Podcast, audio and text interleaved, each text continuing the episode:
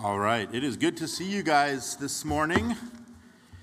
Boy, Pastor Jeff just stole my whole message with the palm branches and the. I hope, yeah. Anyway, hey, kids, you guys are dismissed. So, elementary kids, you guys are out. And youth group, you guys are out today as well, even though it's the first Sunday. Uh, you're going to be in with us next Sunday, so we figured you could go out uh, this Sunday. So, um, hey, I just have a couple quick uh, notes on those announcements. Um, um, Pastor Jeff did a great job highlighting the importance of being baptized. If you've never been baptized, you need to be baptized. And what exactly are you waiting for to be baptized, right? That's the question. So, um, if you've never been part of a baptism here, we do them sort of as part of the service. Um, there's a, a, big sort of a baptismal uh, tank, if you will. Um, and we're not able to get it up here, but we take it right out on the patio. So at the end of our service, we all just sort of file out there and we finish our service out there on the patio with worship and with baptisms. Here's the deal if nobody's going to get baptized, we're not dragging that thing out there and filling it up with water. Amen? Amen. So the point is if you want to be baptized, please let one of us know today or email the church office in the first half of this week. Um, just so if no one wants to be baptized, that's okay. I just assume everybody here is already baptized, but uh, we're happy to bring it out there and set it up. What a great day to be baptized on Easter Sunday. Um, and then the other thing I had to mention, I don't have any idea what it is now. It's going to be super important. Baptisms, what? What? The trip, sign up for Israel. Oh, so men. Okay, yeah, men. So, men, you guys absolutely need to sign up for the men's getaway. It's uh, not Easter weekend or the weekend after, but it's coming up quickly in April. Um, and all you need to do to sign up, either respond to the invite that you got uh, in your email, or just wander over to the info table and just tell Helena, hey, sign me up. And then once you're signed up, we'll start chasing everybody down um, for the money. It's actually remarkably cheap. Uh, if you want to come just for the day on Saturday, I think it's 40 bucks. If you want to come and stay over Friday night into Saturday, I think it's just 60 bucks. And that includes all of your food and it includes all your retreat stuff and, uh, and your bed for the night and things like that. So we want all the guys to be at that thing um, and then we want everybody, as Pastor Jeff said, to be here on the 23rd on Sunday morning. Now, typically, when I'm not going to be teaching on a Sunday morning, I don't tell anybody because I don't want anybody not to come because they think I'm not here. Now, this time that I'm not teaching, I'm telling everybody because I want everybody to be here. I promise you, you'll be super ministered to. Um, pastor Dave is, um, is my pastor, so um, I would love you to come out and to be blessed by him. He's a gifted, gifted Bible teacher and just has a real heart for God's people.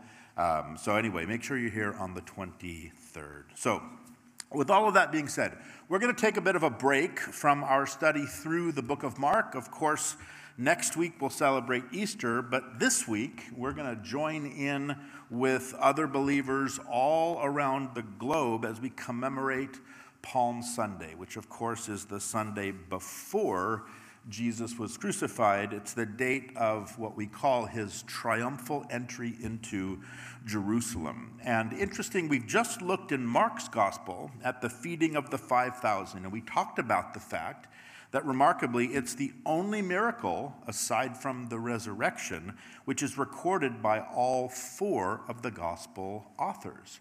Now, next in line, recorded by all four of the gospel authors, is today's story.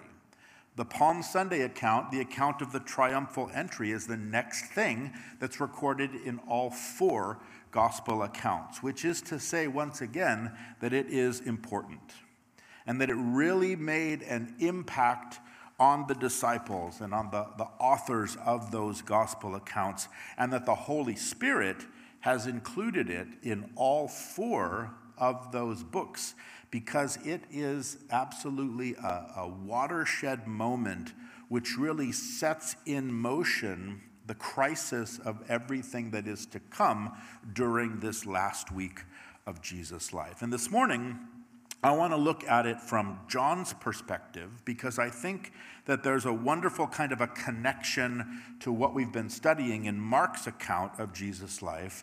Just really that picture of Jesus as the servant of all. So you can turn with me to John chapter 12. If you don't have a Bible, we have Bibles that you can use. And if you just raise your hands, we'll bring one to you. But we'll be looking this morning at John chapter 12 and the triumphal entry on Palm Sunday. And I'm sure that you have heard this story taught many times, probably once a year for as many years as you've been a Christian, which I know for, for some might just be a couple times. Some of you may be hearing this for the 60th or even 70th time, right? And we're all used to thinking of Palm Sunday as this day of great celebration, and indeed it was, and, and it still is, um, but not for the reasons which we usually think of. You know, we think about the day as Jesus is, you know, sort of welcomed as the coming king. The people, as Pastor Jeff said, are waving these palm branches in his honor.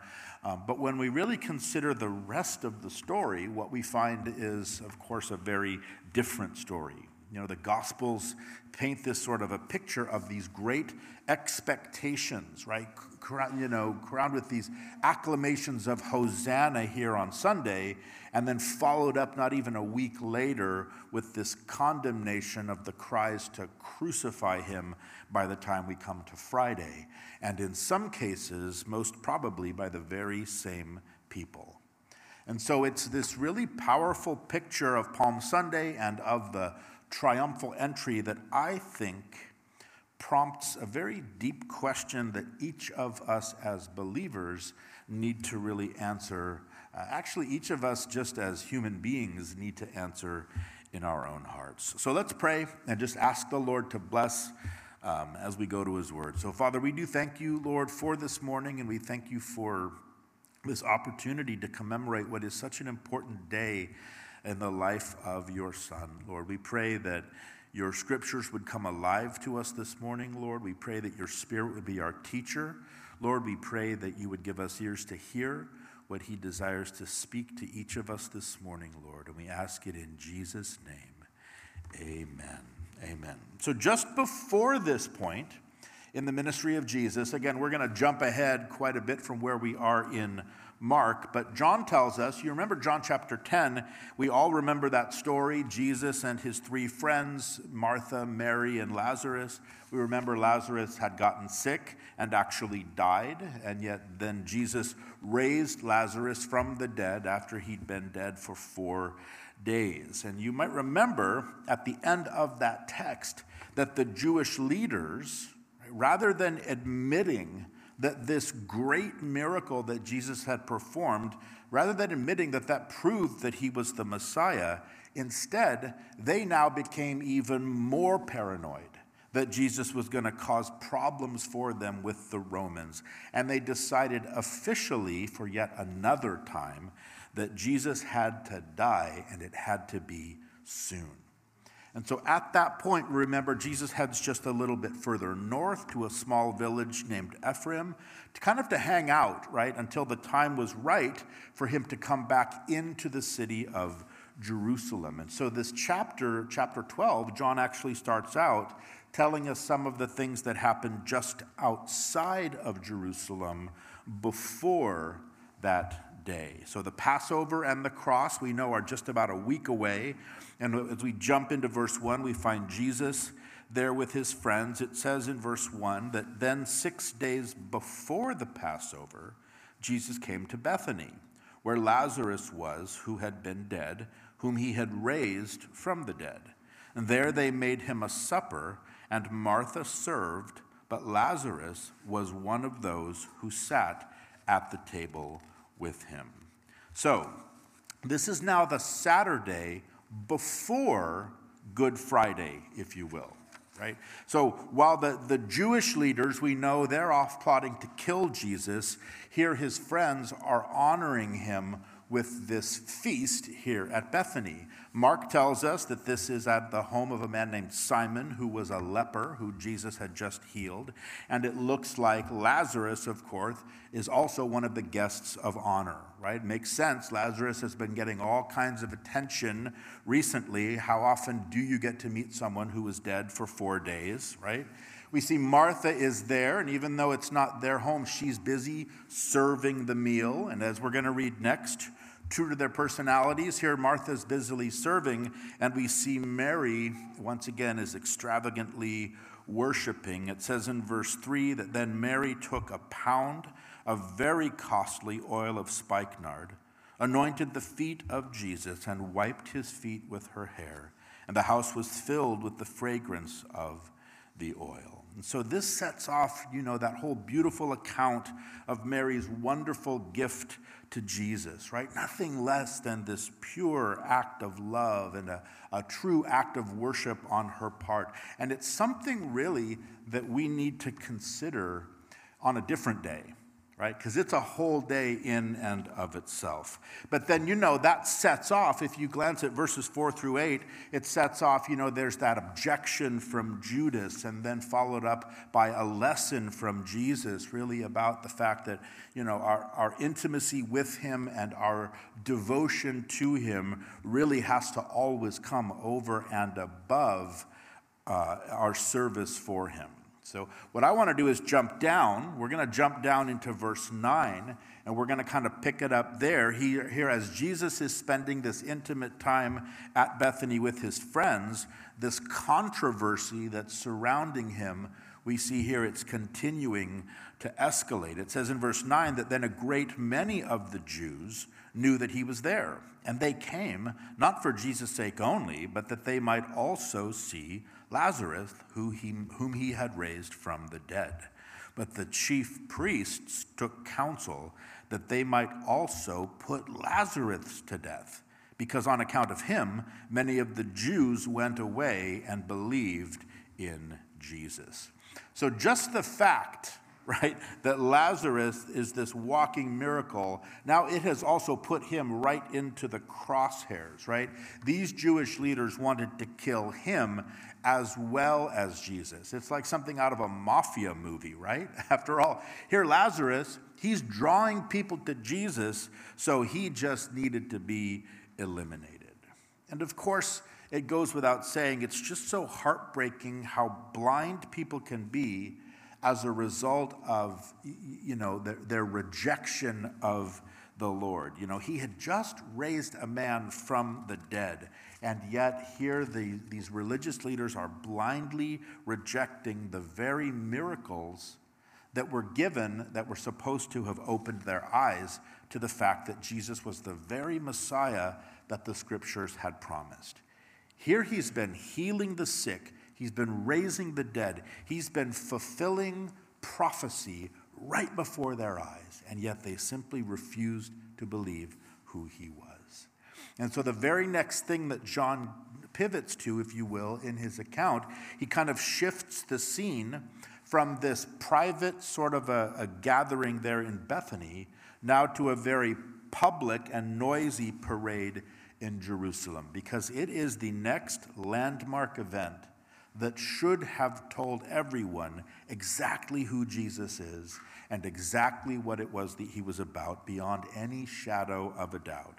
So we turn from kind of looking at just at Jesus and his friends now to looking at Jesus and the Passover pilgrims, and now this really is the triumphal entry. So we've gone from what happened just outside of the city before that day, now to actually coming into Jerusalem on that day. So it says in verse 12 that the next day, a great multitude that had come to the feast, when they heard that Jesus was coming to Jerusalem, so let's just pause there really quick. So here we are, the, the Jewish leaders, right, they had missed the point. And yet the, there's this Passover crowd that is now about to greet Jesus as the coming king right? This great multitude that they're talking about, this is this crowd that would have overwhelmed Jerusalem each and every year for the Passover. The Passover, of course, the greatest holiday in all the Jewish calendar. Historians estimate that at the time of the Passover each year, the city of Jerusalem, which probably normally had a population of about 50,000, that it would swell to upwards of more than a million people for the Passover, right? The Passover, of course, is that feast that really commemorated God's great deliverance of his people out of bondage and slavery in Egypt. It was really the celebration of the birth of the Jewish nation. And so, what it meant is that every Jew was supposed to make their way up to Jerusalem at this time for this celebration. So, understand, Jerusalem at this point would have been absolutely bustling just with Jewish community, right? Crowded and just filled with this incredible anticipation. They are gathered there simply to think about and to really remember God's great deliverance of them, here happening right at the time when Jesus' popularity amongst the people has risen to this maximum capacity right? Tensions are hot and expectations are high on this day as this multitude comes into the city.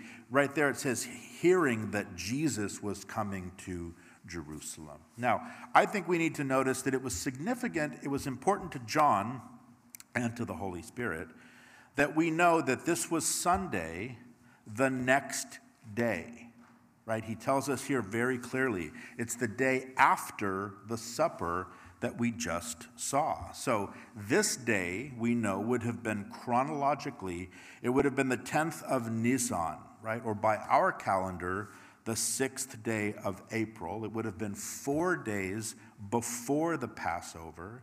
Again, it is not at all by coincidence the very day prophesied hundreds and hundreds of years previously. In Daniel chapter 9, it says that, Know therefore and understand that from the going forth of the command to restore and build Jerusalem until Messiah the Prince, there shall be seven weeks and 62 weeks, right? Literally, seven sevens, 62 sevens, or 69 seven year periods, or 483 years right? So 483 years from March 14th, 444 BC, which we know is the day that Artaxerxes gave Nehemiah the charge to go rebuild the city of Jerusalem. So 483 years, that exact day was April 6th, AD 32. It was the next day mentioned here in verse 12 as Jesus is entering Jerusalem which is all to say, this is a day that the people, and certainly the religious leaders, this is a day that they should have had circled on their calendars. Right? It's no wonder. This is why Luke tells us that as Jesus approached the city, Luke says that Jesus stopped. It says in Luke 19:41 that as he drew near, he saw the city and wept over it saying, If you had known, even you, especially in this your day, the things that make for your peace. Because they should have known the day, the exact day of his arrival. And as we read on, it almost seems like maybe they did. Because look at how they greet him in the very next verse. It says that the multitude, verse 13, took branches of palm trees and went out to meet him and cried out, Hosanna! Blessed is he who comes in the name of the Lord, the King of Israel. So look at these people here, right?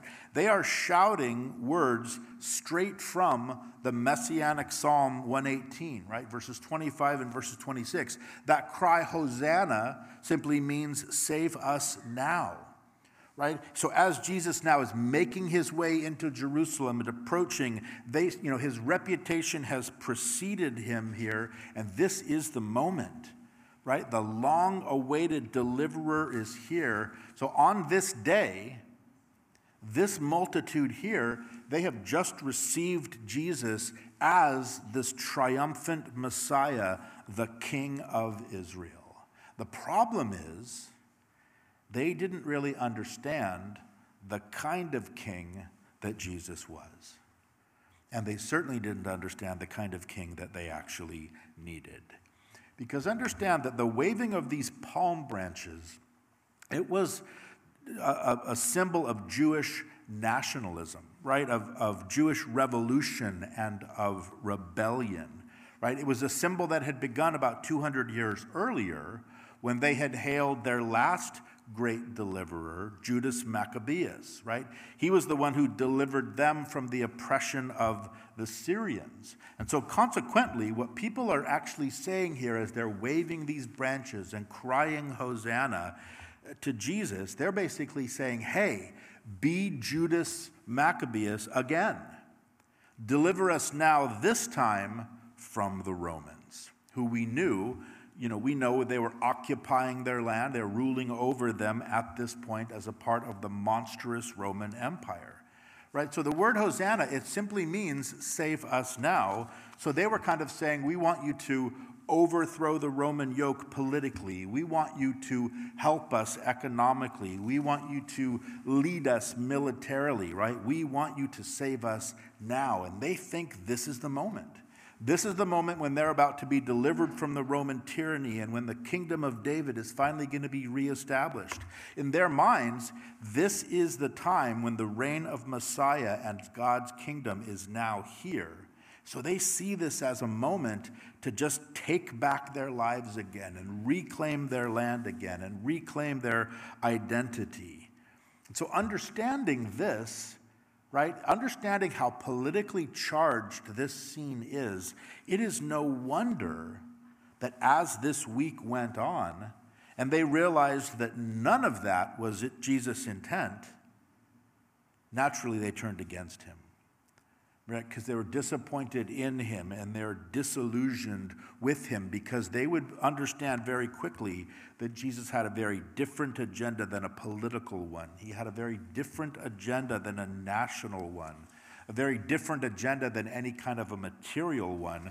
So instead of crying Hosanna, they start to cry, Crucify him.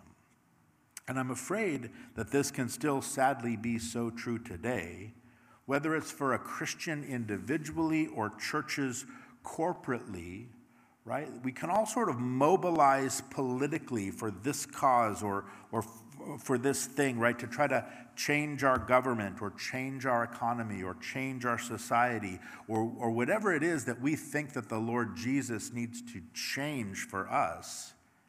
We're all about that kind of cry, but very few Christians are interested in a cross that talks about dying to self.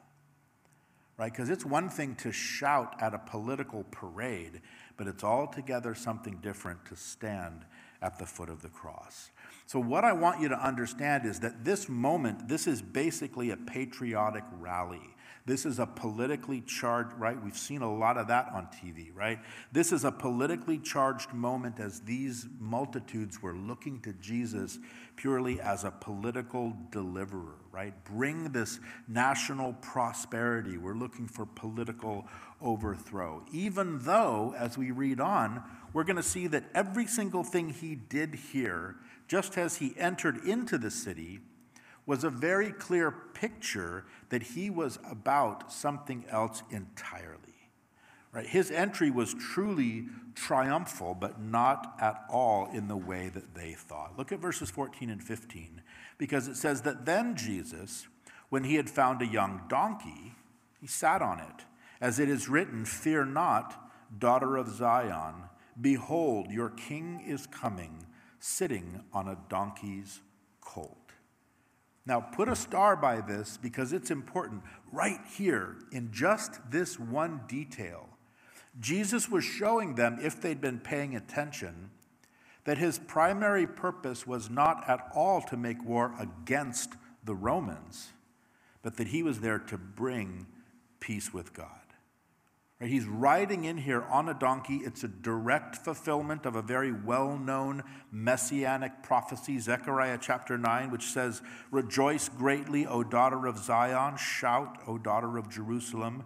Behold, your king is coming to you. He is just and having salvation, lowly and riding on a donkey, a colt, the foal of a donkey.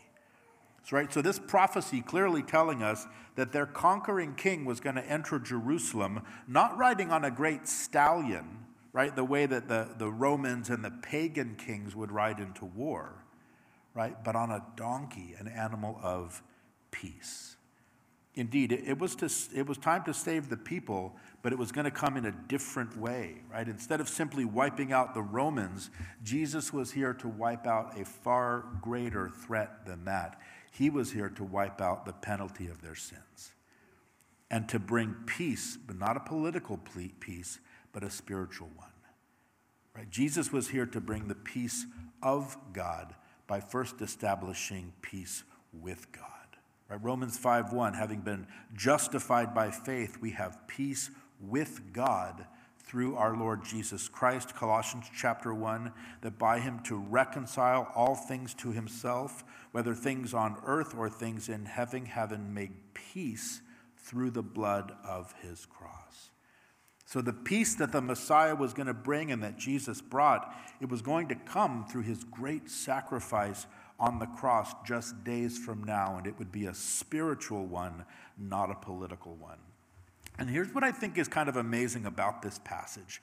Here they're looking for this political deliverer, right? And Jesus knows it. And he simply could have run with it, right? But he doesn't.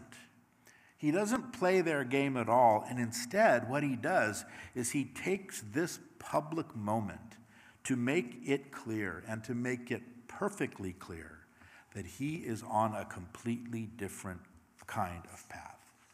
And instead, he really defines for them yet again, and even I think in the face of this nationalistic fervor, that he defines what it is he's all about and what his kingdom is all about. Notice he doesn't rebuke them, he doesn't stop them from hailing him as a king. You know, this is the point in Luke's account where the religious leaders tell Jesus to tell the people to be quiet. And this is where Jesus says, You know, I tell you that if these should keep silent, what? The stones would immediately cry out because their cries were correct, right? He is the king. He is God's anointed one. He is the Messiah. And in fact, He is here to provide rescue. He's here to save but just not in the way that anyone thinks.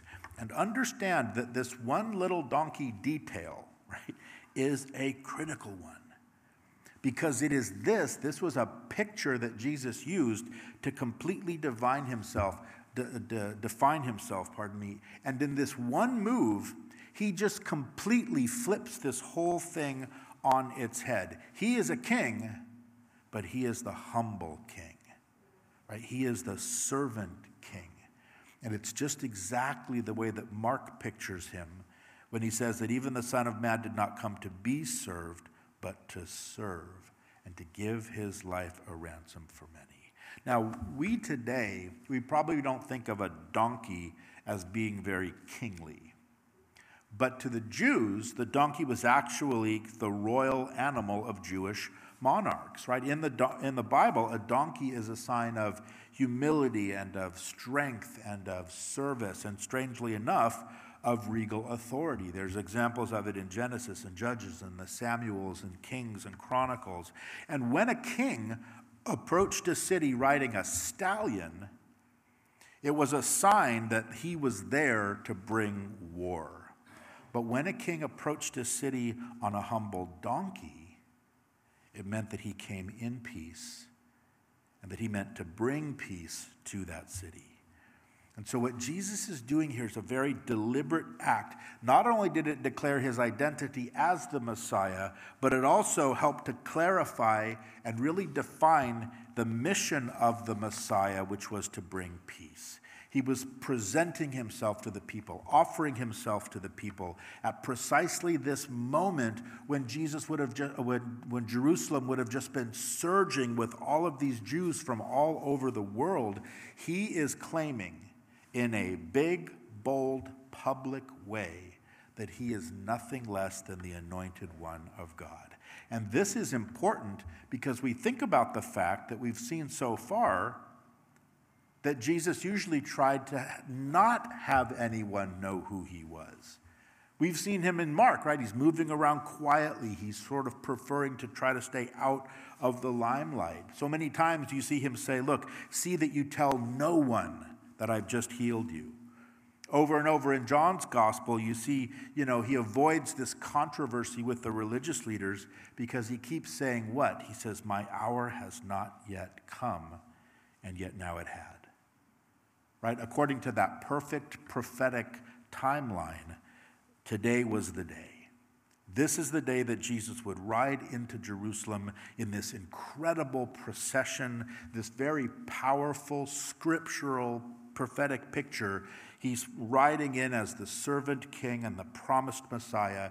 He's bringing this kingdom into Jerusalem that day. Now, for you history buffs, well, and even for you not history buffs, because you've got to sit through it anyway. But what's interesting is that history tells us that this procession of Jesus into Jerusalem that day, that wasn't the only procession that the city saw on that day. Because in the year AD 32, the Roman historians record that the Roman governor of Judea, Pontius Pilate, also led a procession of a Roman cavalry and all these Roman centurions. He led a procession right into the city of Jerusalem, but over on the other side of Jerusalem on this very same day, also in anticipation of the Passover. Understand, Jerusalem at that time was a, a, walled city, right? The whole city was enclosed by these protective walls and these series of gates that would give you access into the city. And of course, they would close the gates at night and, and during times when the city was under siege. Now, Jesus entered Jerusalem on this day through what's called the Eastern Gate or the Golden Gate, and it's on the eastern side of the city. It's right at the base of the Mount of Olives, right? By the way, this is exactly how the Messiah was prophesied to come from the east down the Mount of Olives into the city. While on that very same day, on the other side of the city, Pilate would have very likely entered through the Jaffa Gate. It was the main gate on the western side of the city, the very opposite side from where Jesus just came, because Pilate would have just come from the western end of the country from his usual home out at Caesarea Maritima, right, or Caesarea on the sea. Right, that was the real seat of kind of Roman power in the region. It was this beautiful seaside, it was Club Med, right, built by Herod. Now, Pilate wasn't there in Jerusalem because he wanted to be, he was there because he had to be.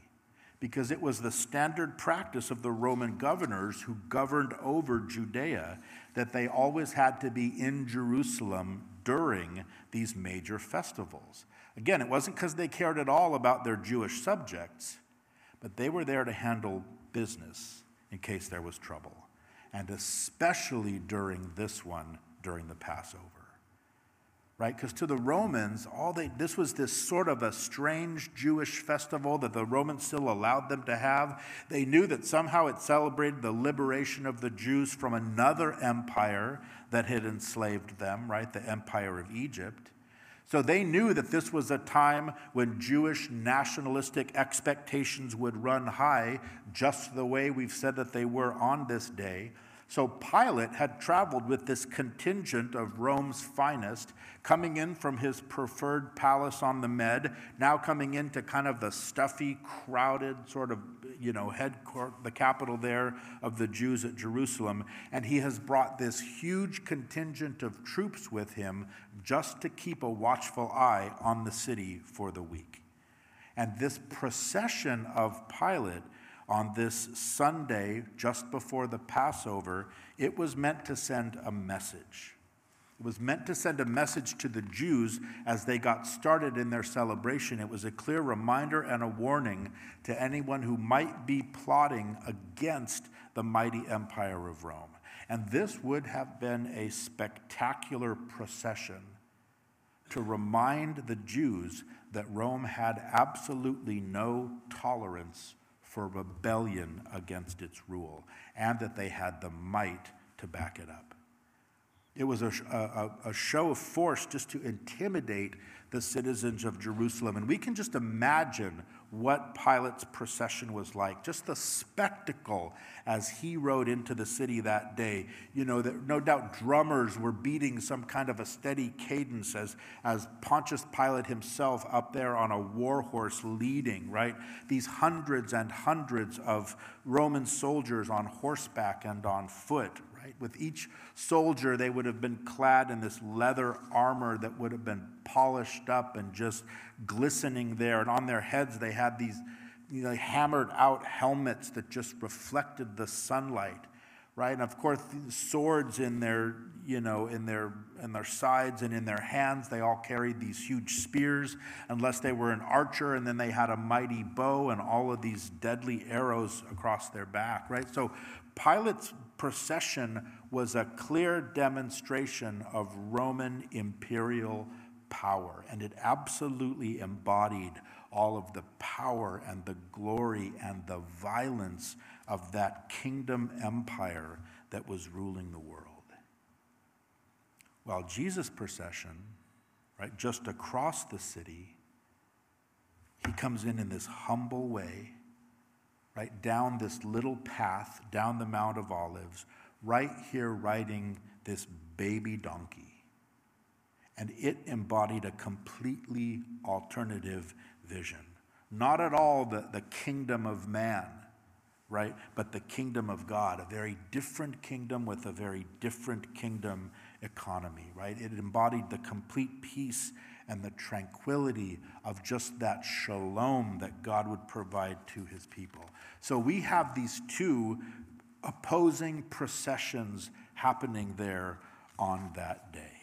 And these two processions, I think so clearly, are two pictures of two kingdoms which still stand in such sharp contrast and which war for the lives and the allegiance and actually war for the souls of men and women each and every day. Because here's what's interesting is beyond just being a show of imperial power, right? Pilate and his procession was also making a very clear declaration of Roman imperial theology. Because at the time, a Roman emperor Tiberius, at that moment when Pilate was representing him, the Roman emperor wasn't just viewed as the ruler of Rome, but they were also declared to be a son of God. Declared to be God himself, right? It's emperor worship. It's what's called the Roman imperial cult. And it started back with Augustus, 31 BC to 14 AD. They said that his father was nothing less than the god Apollo. And there have been inscriptions that have been found related to him, referring to him as the Son of God, as Lord, as Savior, and as the one who brought peace on earth. And then all of his successors, of course, you know, who wouldn't want those titles, right? So they just kept taking those on. So we have these two processions, again, a perfect picture of this, this contrast between kings and kingdoms, I think that was on display that day there in Jerusalem. And although so many of the common people thought that they were siding with Jesus, we know that they were doing so for the wrong reasons. They were siding with Jesus because they were hoping to get from Jesus the very same things that others thought that they would get from Rome, right? Prosperity and peace, but in a, a worldly way. Again, Jesus came, it was to, to save people, but it was to save them from their sins, dying on a cross, paying the penalty in their place. So Jesus knew this, but the multitude didn't. And it's amazing to consider this multitude that, you know, they're quoting the scriptures, they're having the, the scriptures fulfilled in front of them, and yet just days from now they are going to willfully reject him because they simply didn't understand what he came to do. Even, look what John tells us in verse 16. He says this that even his disciples did not understand these things at first, but when Jesus was glorified, then they remembered that these things were written about him and that they had done these things to him. Right? So here, Jesus on the donkey and all of these people waving the palm branches and shouting, Hosanna. they all they saw it all, and yet the significance of it, he says, actually meant nothing to the disciples until after his death, because they lacked the perspective of the cross and of the resurrection. Right? Just like the nation, they were still blindly unaware, even the disciples at this point, that he'd come to die and solve a far greater problem than simply their oppression by Rome. So there's this perspective of the cross that really illuminates what it was that happened here today. And notice John points out it was specifically, it wasn't until Jesus was glorified, right? It wasn't until he actually was crucified that they understood because it wasn't until he was crucified and then ascended to heaven that the Holy Spirit came. They were lacking the ministry of the Holy Spirit. And it was then at that point that the Holy Spirit finally came upon the apostles. Then they could look back and they could put all of these pieces together. And here's just a quick encouragement on a Palm Sunday morning heading into Easter week, right? Understand this with, as the people you're sharing with different people about your faith in Jesus and you're sharing your testimony about the ways that Jesus has transformed your life. It's important to understand it is quite probable that they probably don't understand the message of the cross. They probably don't understand truly what their deepest need is. They may not understand from what it is that they really need to be delivered. They may be interested in Jesus for all the wrong reasons simply because he could end poverty or, or, or, homelessness or because he could eliminate stress from their lives, right? Financial stress or marital stress or emotional or work stress, right? And Jesus can do all of that, but what only he can do is pay the price for someone's sins and make them righteous and make them clean before the Father right? As it says in Titus, that he gave himself for us that he might redeem us from every lawless deed, right? That he made him who knew no sin to be sin for us, that we might become the righteousness of God in him, right? The people that you're sharing with likely don't understand any of this, but let me encourage you keep sharing with them anyway. Right? Paul tells us that the message of the cross is foolishness to those who are perishing, but to we who are being saved, he says it's the power of God. So just try to think back to what you thought about the gospel before you were saved. Right? Think back to that time when it actually didn't make sense to you. Maybe it was foolishness to you at that point, you know, before Jesus, through his ministry of the Holy Spirit, started opening up your heart and giving you understanding. Put yourself back in that place and then just think now how thankful you are that somebody loved you enough to just keep sharing and to keep ministering and to keep kind of bearing with you in your rebellion until you finally came to that point of brokenness and allowed Jesus in.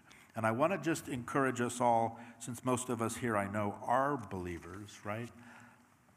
There are times when the things that happen to us in our life are sometimes just very confusing to us.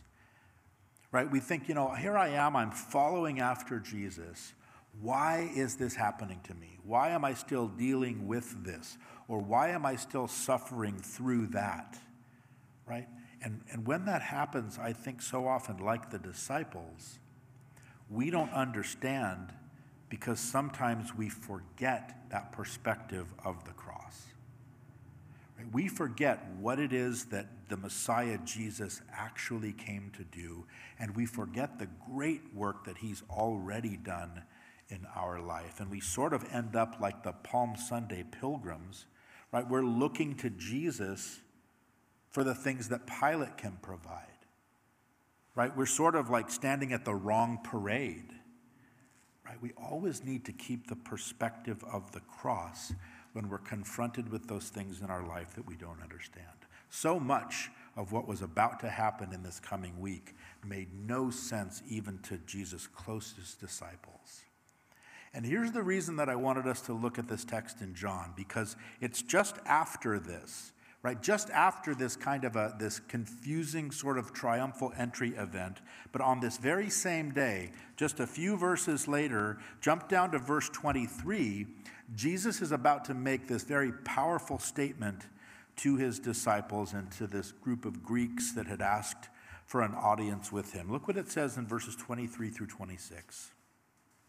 It says, Jesus answered them, saying, The hour has come that the Son of Man should be glorified. Most assuredly, I say to you, unless a grain of wheat falls into the ground and dies, it remains alone. But if it dies, it produces much grain. He who loves his life will lose it, and he who hates his life in this world will keep it for eternal life. If anyone serves me, let him follow me, and where I am, there my servant will be also. If anyone serves me, him my Father will honor. You know, in, in this passage, Jesus makes it clear that he is on his own kind of triumphal entry. Right? He, Jesus has his own path to glory. And it's not the one that was anticipated by the Passover pilgrims. It's not the path of the religious leaders. It's certainly not the path of Pilate's procession. But Jesus is on a path to glory that leads to death. Right? He's not traveling the road to revolution, he's traveling the road to Calvary. Right? And the, the path that he was traveling doesn't just lead triumphantly into Jerusalem, but it will lead through the streets of Jerusalem as he's mocked and jeered and spat upon just days from now. Right? This path that Jesus walked was a road that didn't end in the city, but it continued out to the other side of the city to a hill called Golgotha, right? To Calvary, to the place of the skull. Whereas Paul tells us he was about to be made sin for us and to suffer our death on a Roman cross in our place. And, and this becomes, right, Palm Sunday becomes, this triumphal entry really becomes a turning point in Jesus' ministry. And for you Bible students, it is the turning point in John's gospel because many people who study John's gospel almost separate it into two different books, if you will, here at chapter 12. They, they consider chapters 1 through 11 to be called the book of signs, but then chapters 12 through 21 they call the book of glory. Because of this statement here, where Jesus says that the hour has come that the Son of Man should be glorified this hour, right, that Jesus has talked about continually throughout this account that my hour has not yet come. But here we are at this triumphal entry. This is the moment where Jesus says that the hour has come for the Son of Man to be glorified. It has finally arrived, and yet it hasn't arrived the way that people expected. And not only that, but it will actually be the very opposite of what anyone could have ever imagined. Because this glorification that Jesus is talking about here is going to be manifest through his gruesome death on the cross. As he is exalted or lifted up on that pole and is crucified. This is not the lifting up or the exaltation that the people were expecting at all. And yet, it will be the sign that will draw all people to him. Right? This is the, the sign that produces much grain, as Jesus says here.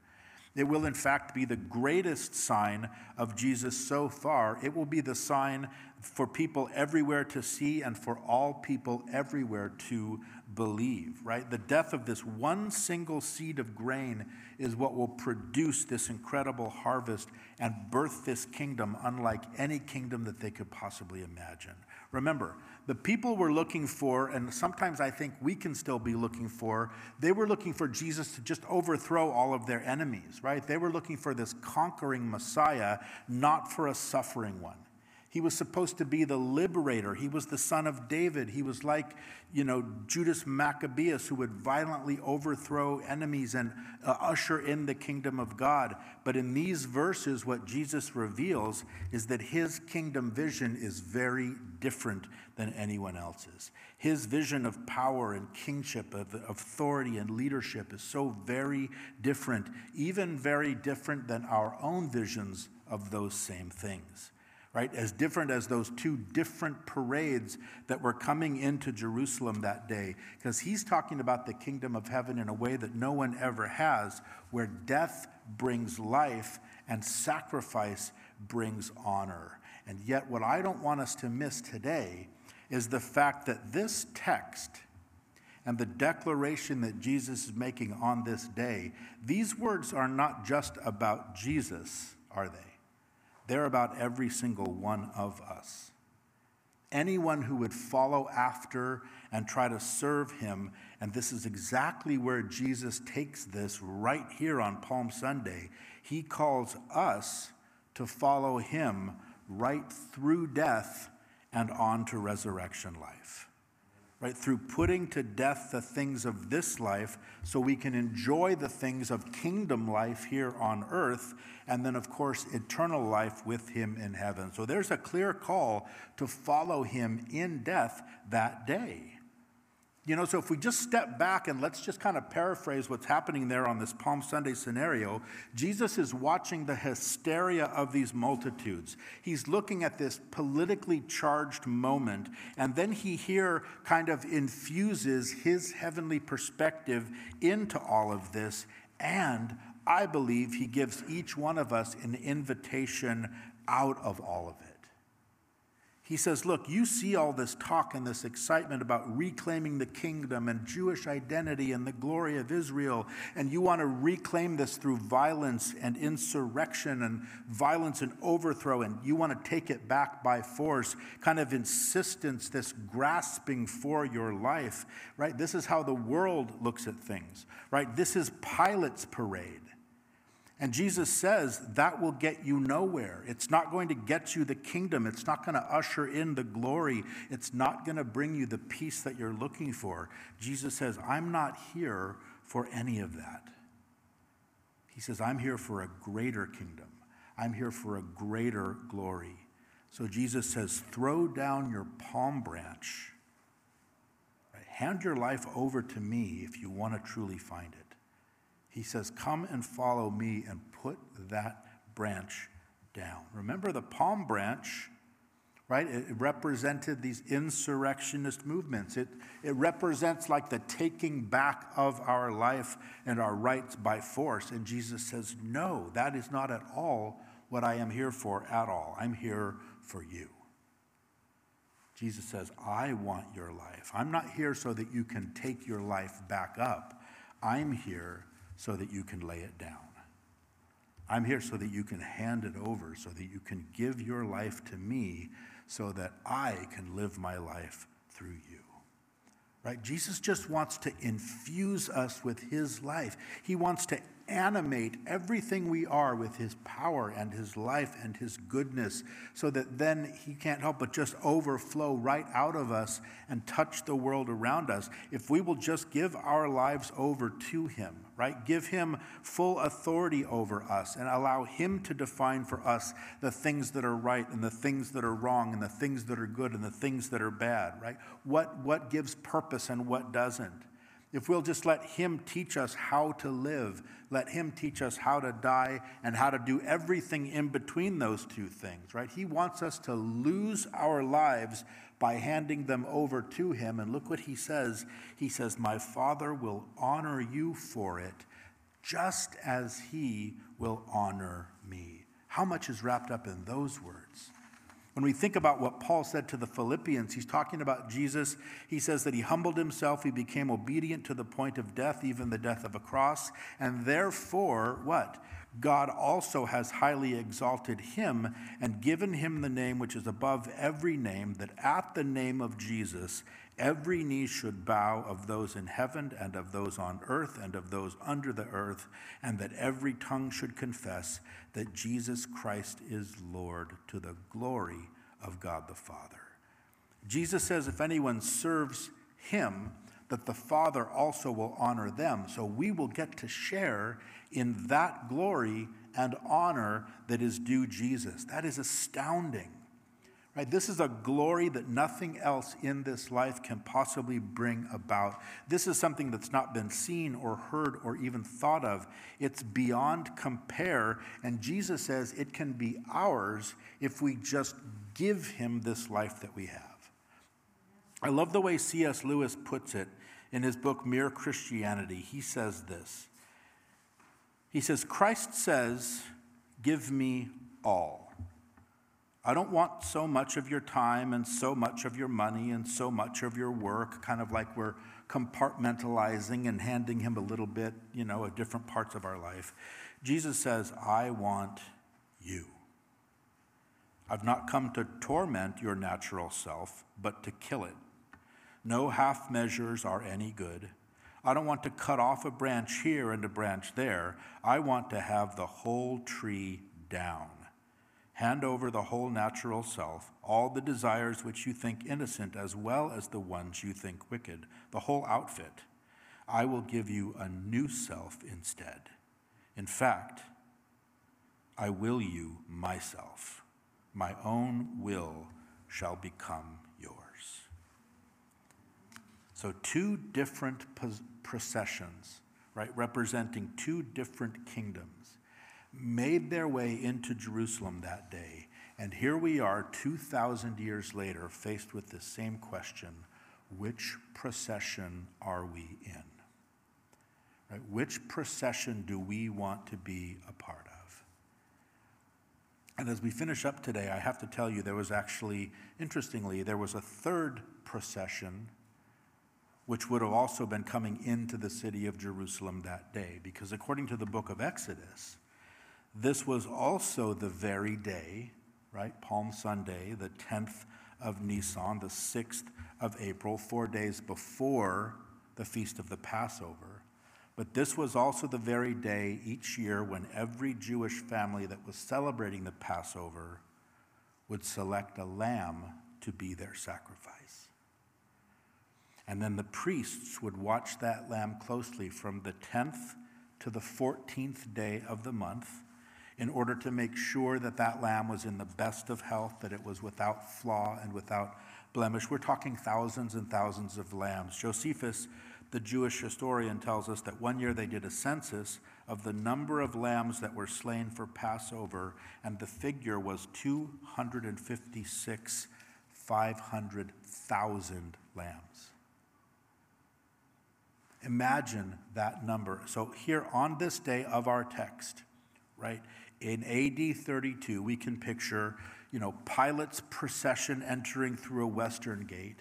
Here we have Jesus' procession entering through the eastern gate.